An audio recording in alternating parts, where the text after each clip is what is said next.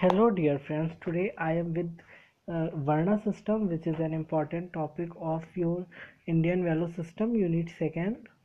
And uh, today I will discuss the Varna system in uh, two languages, Hindi and English. It is bilingual today. Uh, so let's start. First of all, introduction of Varna system. What the Varna system is. Varna literally means group in Sanskrit. With the advent of the Aryans, the history, the ancient Indian society got divided into four sections Brahmin, Kshatriya, Vaishya, and Shudra. According to 10th mandal of Rig Veda, the creator of four groups is Lord Brahma. Each Varna sprang from the different body parts of the Lord Brahma. Brahmins originated from his mouth and they looked after the spiritual needs of the society. They were thus learned men who could guide those who ruled the society. The Kshatriyas evolved from the arms and were the warriors class or the ruling class. The Vaishyas originated from the thighs and are comprised of the merchants, artisans, and craftsmen. The Shudras developed from his feet and they formed the base of the ancient Indian society.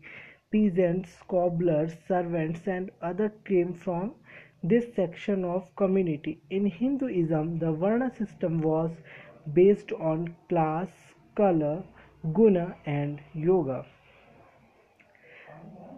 Uh, in Mahabharata, it is clearly said that, O Devi, if even a Shudra is actually engaged in the occupation and pure behavior of Brahmana, he becomes a Brahmana. Moreover, a Vaishya can become a Kshatriya. Therefore, neither the source of one's birth nor his reformation nor his education is the criterion of a Brahmana. The vritti or occupation is the real standard by which one is known as Brahmana. So it is not birth but one's karma that decided his class. So now in Hindi, varna system अर्थात वर्ण व्यवस्था भारतीय प्राचीन समाज का आधार थी हमारा समाज चार वर्णों में विभाजित था ब्राह्मण, क्षत्रिय, वैश्य, शूद्र। और महाभारत में स्पष्ट रूप से कहा गया है कि किसी भी व्यक्ति का वर्ण इस बात पर निर्भर नहीं करता कि उसका जन्म किस परिवार में हुआ है। वर्ण इस बात पर निर्भर करता है कि उस व्यक्ति के कर्म कैसे हैं, ओके? एंड अकॉर्डिंग टू पुरुष मंडल अकॉर्डिंग टू पुरुष मंडल इन ऋग्वेद जिस tenth mandal it is it is describe that जो ब्रह्म है, उसके चार विभिन्न अंगों से चार वर्णों की उत्पत्ति हुई है। मुख से ब्राह्मण, भुजाओं से क्षत्रिय और उदर से, अर्थात जो एब्डोमिन होता है, आपका वैश्य एंड थाइस लेग्स से शूद्र। अब उसका रीज़न क्या होता है? क्योंकि ये महाभारत में स्पष्ट है कि varna is based on karma so Vaishya Brahmin की उत्पत्ति मुख से हुई है। अर्थात उसका कर्म है कि शिक्षा देना, अपने मुख का प्रयोग करके उपदेशित करना लोगों को। तो जो भी ऐसा काम करेगा, उसका किसी भी फैमिली में बर्थ हुआ हो, लेकिन अगर कोई शिक्षा दीक्षा का, उपदेश का कार्य करता है तो वह ब्राह्मण वर्ण में आएगा। एंड भुजाओं से तात्पर्य है बल का। यानी जो बलवान होगा और लोगों की, दूसरे लोगों की रक्षा करने में सक्षम होगा, वह आएगा क्षत्रिय वर्ण में। उधर से, अर्थात पेट से जो लोगों का पेट भर सकेगा, जो व्यापार करेगा, जो धन धान्य से संबंधित व्यवसाय करेगा, वह आएगा वैश्य में और जो आधार प्रदान करेगा, यानी बेस जिस पे पूरी व्यवस्था आधारित है, वह है शूद्र वर्ण। अर्थात जो अन्न का उत्पादन, पशुओं का पालन, जो मूलभूत सुविधाएँ उपलब्ध करेगा, जो बेस फीट इसलिए दिया गया क्योंकि हमारे पैरों से ही हमारी पूरी बॉडी बेस्ड होती है। अगर पैर काट दिया जाए तो ऊपर का धड़ गिर जाएगा। इसी तरह यह वर्ण जो खेत में काम करे, जो अन्न उपजा, जो दूसरों को सुख सुविधाएँ प्रदान कर सके, जो इतना सक्षम हो, क्योंकि अन्न उपजेगा नहीं तो लोग खाएँगे क्या? तो व्यवसाय कैसे होगा? बिना अन्न के बल कहाँ से आएगा? और फिर शिक्षा दीक्षा आगे कैसे बढ़ सकेगी? ओके अब फीचर्स क्या हैं? मेन फीचर्स जो हैं वर्णा सिस्टम के, वो ये हैं कि नॉट हेरिडिटिक इन नेचर जैसे कि मैंने पहले ही आपको क्लियर किया कि महाभारत में स्पष्ट है कि ये हेरिडिटिक नहीं होगा। मीन्स वंशानुगत नहीं होगा। इसका मतलब ये है कि यह कोई ब्राह्मण का बेटा है तो ज़रूरी नहीं वह ब्राह्मण हो। या कोई वैश्य का बेटा है तो यह ज़रूरी नहीं वह वैश्य हो। In the Vedic times the varna system is not hereditary the origin of the word varna can also be traced to vri which means choice Thus, Varna means choice of a person about his work according to his nature. From Hindu religious accounts, it is clear that to begin with, the aim of the Varna system was to permit a person to choose a profession of his liking. For example, Maharshi Valmiki and Vedvyas ji and uh, yeah, Maharshi Valmiki and Ved Vyasji both were not Brahmins by birth, but they were titled as Brahman by their karma, by their doings. And in the same sense, uh, Guru Dronacharya was a Brahmin by birth, but he was titled as Kshatriya because of his works. Okay, and Raja Janak means the father-in-law of Bhagwan Sri Ramchandra was titled as Brahmana because of his kindness, because of his, his doings. Okay, so the next feature is universal.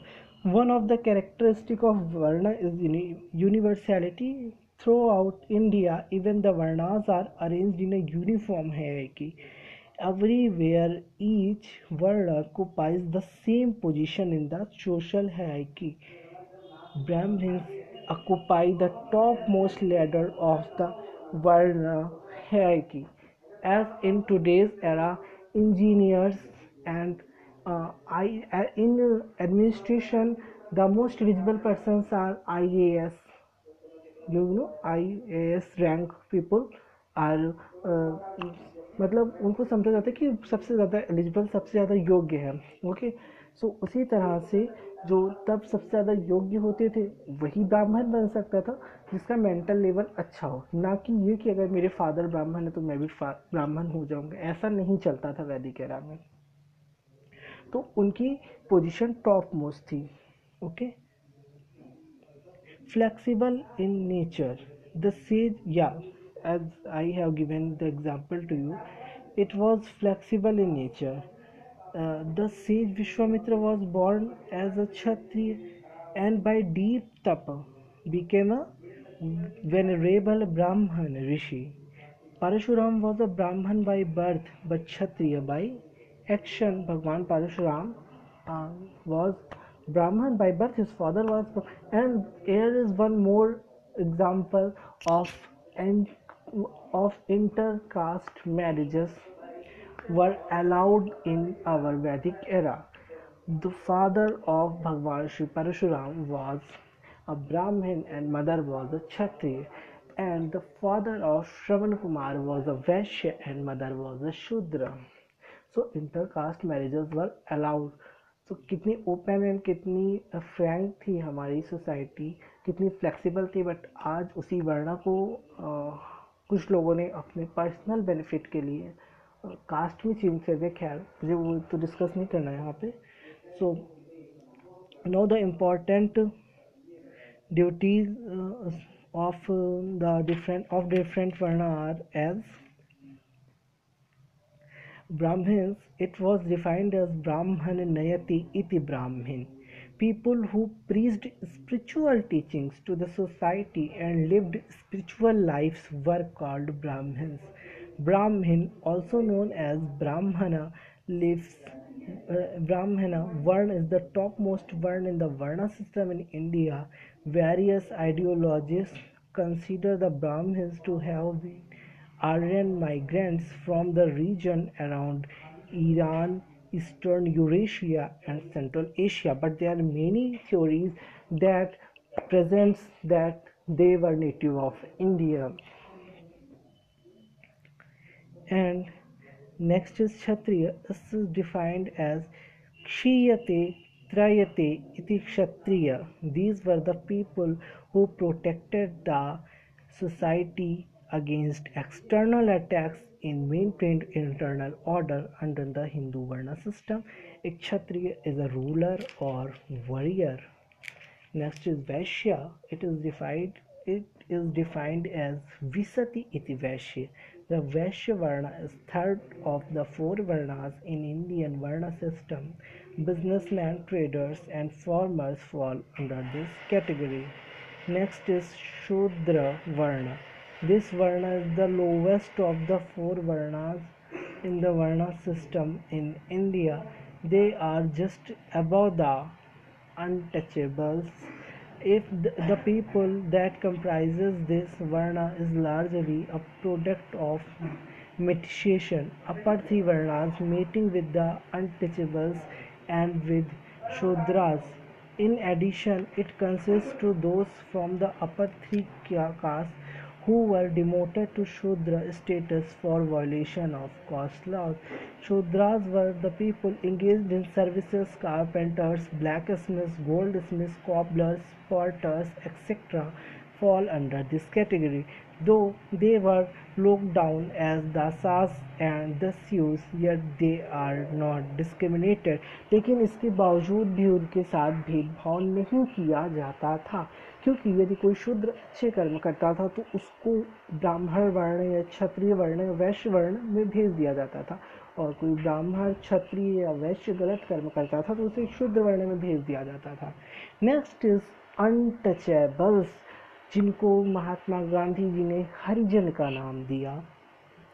And okay Hindu society eventually came to include a fifth paraclass, the lowest of all popularity, popularly known as untouchables, arthat asparsha.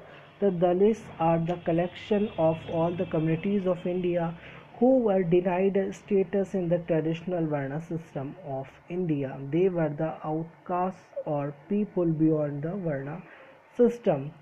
Uh, their jobs or habits involved polluting activities, including any job that involved ending a life, such as fishing, killing or disposing of dead cattle, or working with their hides.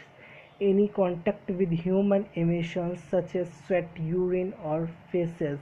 The included this included occupational groups such as sweepers and washermen, people who ate meat. This category included most of the primitive Indian hill tribes. Okay, untouchables were often forbidden to enter temples, schools, and wells where higher castes drew water. The untouchables forced to sleep during the day and work at night. Gandhiji coined the word Harijan or children of God to collectively address this community, but over a period of time, even the word Harijan has been considered derogatory. The politically correct term to use is scheduled caste or Dalis. Literally, a Dalis means a exploited person. Okay. Many untouchables left their rigid social structure by converting to Islam, Buddhism, or Christianity.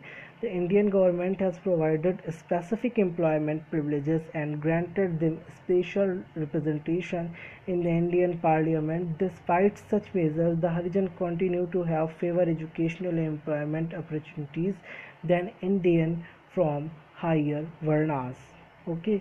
यह व्यवस्था बाद में आई है लेकिन हमारे वैदिक era में ऐसा कोई भी भेदभाव नहीं था। बट धीरे धीरे जैसे सोसाइटीज़ चेंज होती रही, बाहर से आक्रमण होते गए, आक्रांता आते गए तो उन्होंने नियमों में परिवर्तन करना प्रारंभ कर दिया। और इस तरह से यह अस्पर्श समाज एक उत्पन्न हुआ जिसको अस्पर्श इस दिया गया है। जैसे स्पर्श कोई नहीं, सभी परमेश्वर की कृति हैं, सभी का क्रिएटर एक है। और खैर, अब तो हमारे कॉन्स्टिट्यूशन में सभी को बराबर का राइट है। इसके लिए बहुत सारे आंदोलन हुए बहुत सारे आपके मूवमेंट चले हैं। तो अब तो हमारी सोसाइटी पूरी तरह से इस तरह की कुरीति से मुक्त है और सभी मंदिरों में, सभी जगह, सभी को प्रवेश कहीं भी वर्जित नहीं है। सब जगह सबको अलाउ है। एंड इवन कई जगह तो ऐसे पुजारी नियुक्त किए गए हैं मंदिरों के इसी में Meenakshi अम्बन temple in South India there were pujari who belongs to this sector means untouchable sector okay so I hope this podcast से help you in your examination and help you to understand what the varna system is actually the varna is different the caste is different varna is based on karma caste is based on janma okay so please utilize this lockdown period and uh, study more and more as you can prepare for your examination best of luck